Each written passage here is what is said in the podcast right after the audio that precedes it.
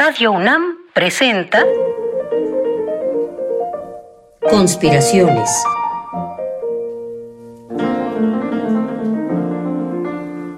Bitácora de un admirador de Balzac. Por Otto Cázares.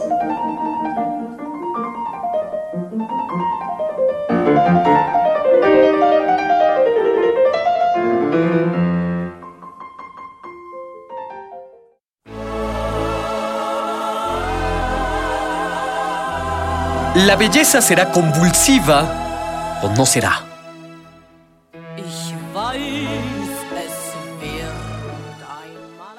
¿Cómo están, conspiradores? A quienes saludo y agradezco que me acompañen en estas deambulaciones conspirativas, mientras el rostro se nos va surcando de relámpagos. ¿Qué les parece si seguimos marcándonos el rostro como antiguos centuriones con heridas poéticas y filosóficas?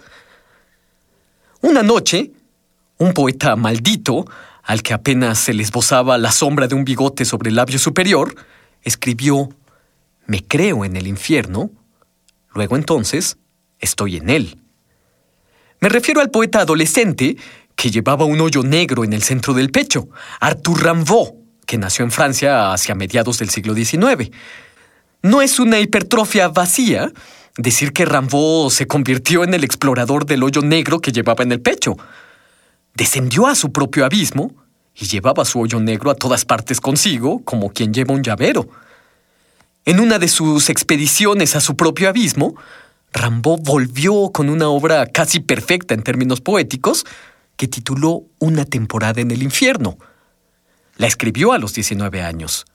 En ella hay un verso que dice, Una tarde senté a la belleza en mis rodillas y la encontré amarga, y la injurié. Propongo, conspiradores, que ardamos, como es debido, en el fuego infernal de Arthur Rimbaud, el adolescente demoníaco, que en realidad tenía la edad del mundo. Una tarde senté a la belleza en mis rodillas y la encontré amarga. ¿Jugamos a injuriar a la belleza? Me viene a la mente el infortunado autor de la Jerusalén liberada, Torcuato Tasso, que nació en la ciudad de Sorrento, Italia, en el siglo XVI. Hay una pintura del romántico Eugène Delacroix que representa a Torcuato Tasso en el calabozo oscuro de un manicomio, cadavéricamente flaco, la ropa hecha jirones, la mirada fija en un punto indefinido y la pose corporal clásica de los melancólicos, es decir, apoyando el rostro sobre la mano. Y es que en vida, Torcuato Tasso fue inquilino de prisiones y manicomios. Era un buen espadachín, de modo que querellaba constantemente. A veces salía bien parado de los duelos, a veces salía maltrecho. El caso es que mientras dedicaba 12 años a confeccionar su obra maestra, La Jerusalén Liberada, mientras se hacía a sí mismo víctima de violentos autoanálisis poéticos que lo hacían tejer y destejer su obra una y otra vez, al mismo tiempo, Torcuato Tasso fue desarrollando una manía persecutoria que lo hacía ver enemigos por todas partes. Torcuato Tasso creía ser sujeto de la sospecha inquisitorial. Encontraba sus cajones revueltos y ya veía la conjura urdida en su contra. En una ocasión, Torcuato Tasso huyó de la corte de Ferrara vestido de pastor, perseguido únicamente por sus propios fantasmas.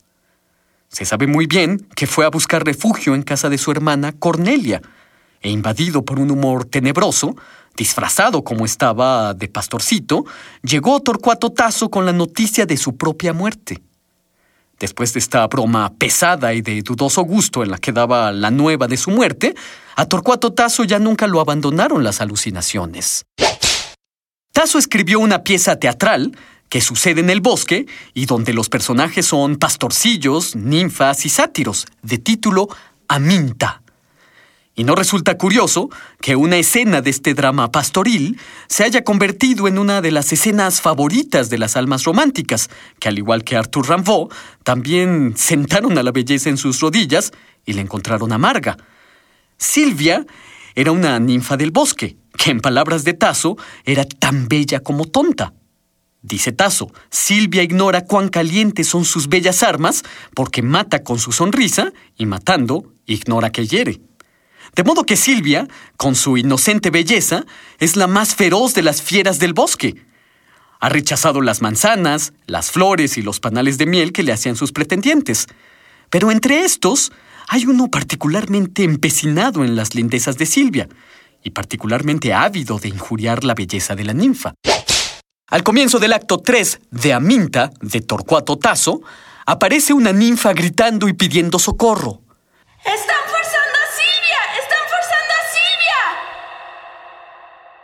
Desnuda de pies a cabeza, el núbil cuerpo de Silvia, blanco como una sagrada hostia, estaba atado a un rugoso tronco, amarrada con los mil nudos de su propio pelo.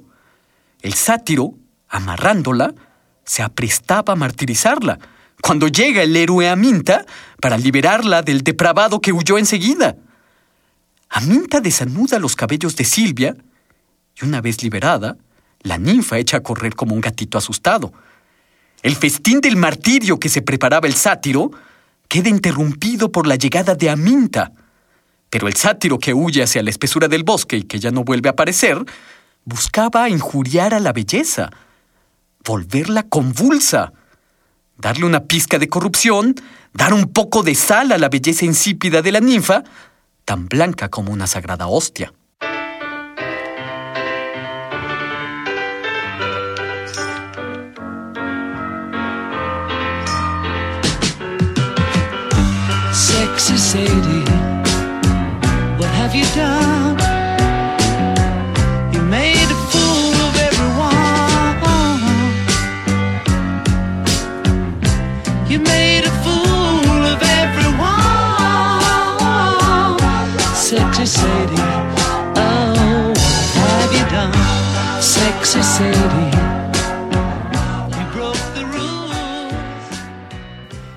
Aquí unas coordenadas temporales. En 1873, cuando tenía 19 años, Arthur Rimbaud escribió Una temporada en el infierno. Uno de los primeros versos de esta obra en abismo es Una tarde senté a la belleza en mis rodillas y la encontré amarga, y la injurié. Torcuato Tasso, por su parte, que disfrazado de pastorcito llegó ante su hermana con la noticia de su propia muerte, escribió en 1573 el drama pastoril Aminta, donde un sátiro busca ennoblecer la belleza insípida de Silvia a través del martirio. Torcuato Tasso escribió Aminta a los 29 años, y algún tiempo después, cuando le anunció su propia muerte a su hermana, Tasso quedó ya por completo atrapado en las redes de sus alucinaciones y sus fantasmas.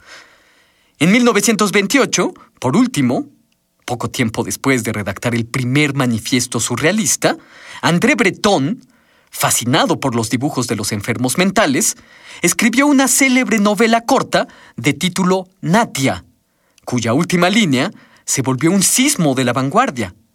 La belleza será convulsiva o no será.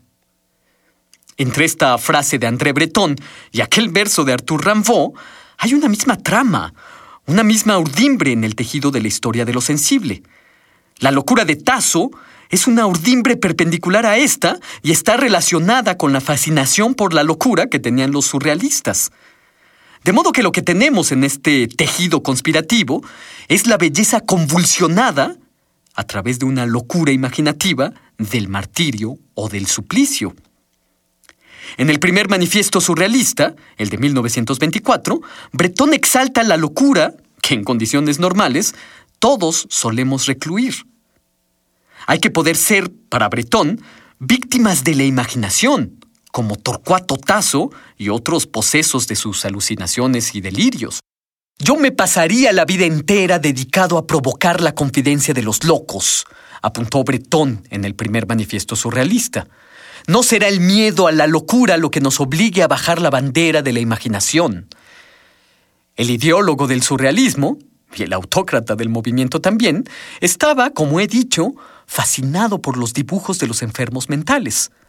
Una vez compró en un sanatorio mental, y por una módica cantidad, un dibujo que representaba a un hombre que se asomaba por la ventana, pero ésta le había caído como una guillotina en la espalda, partiéndolo en dos pedazos.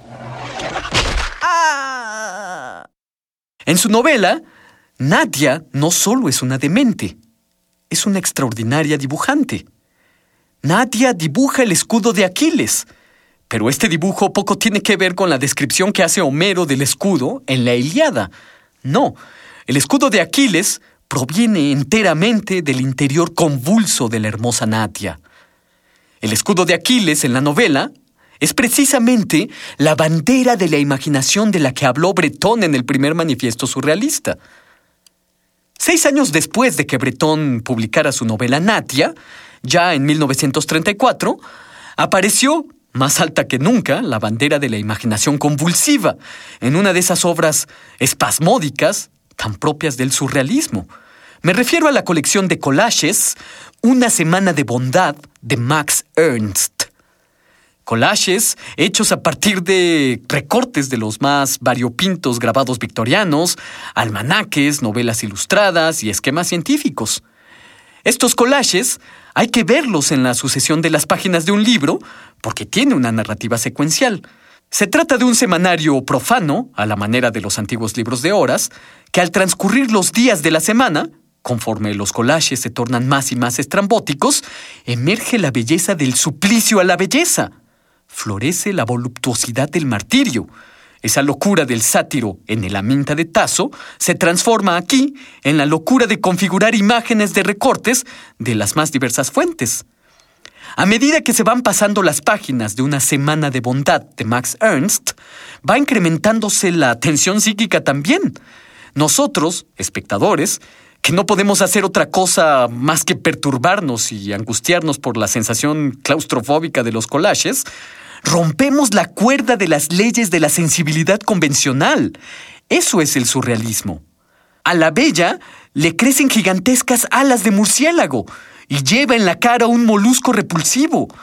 El blanco pie de la ninfa se convierte en un reptil escamoso que da vueltas por la habitación, y su pretendiente, embutido en un frac, tiene cara de papagayo.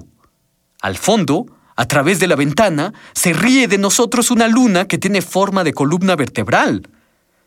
En la semana de bondad, la belleza surreal es más convulsa que en ninguna parte. Max Ernst, como en el verso de Arthur Rimbaud, sentó a la belleza en sus rodillas, la encontró amarga y la injurió.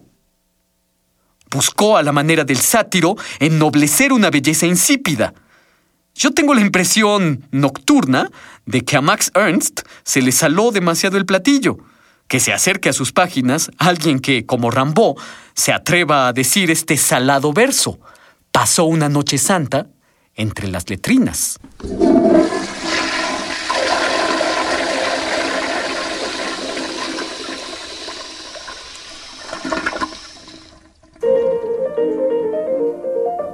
Conspiraciones. Bitácora de un admirador de Balzac. Con el primer conspirador, Otto Cázares. Una lluvia de fantasías y bombas de tiempo artísticas para armar y desarmar tu mente. Síguenos en la próxima cruzada para conquistar el mundo de las ideas.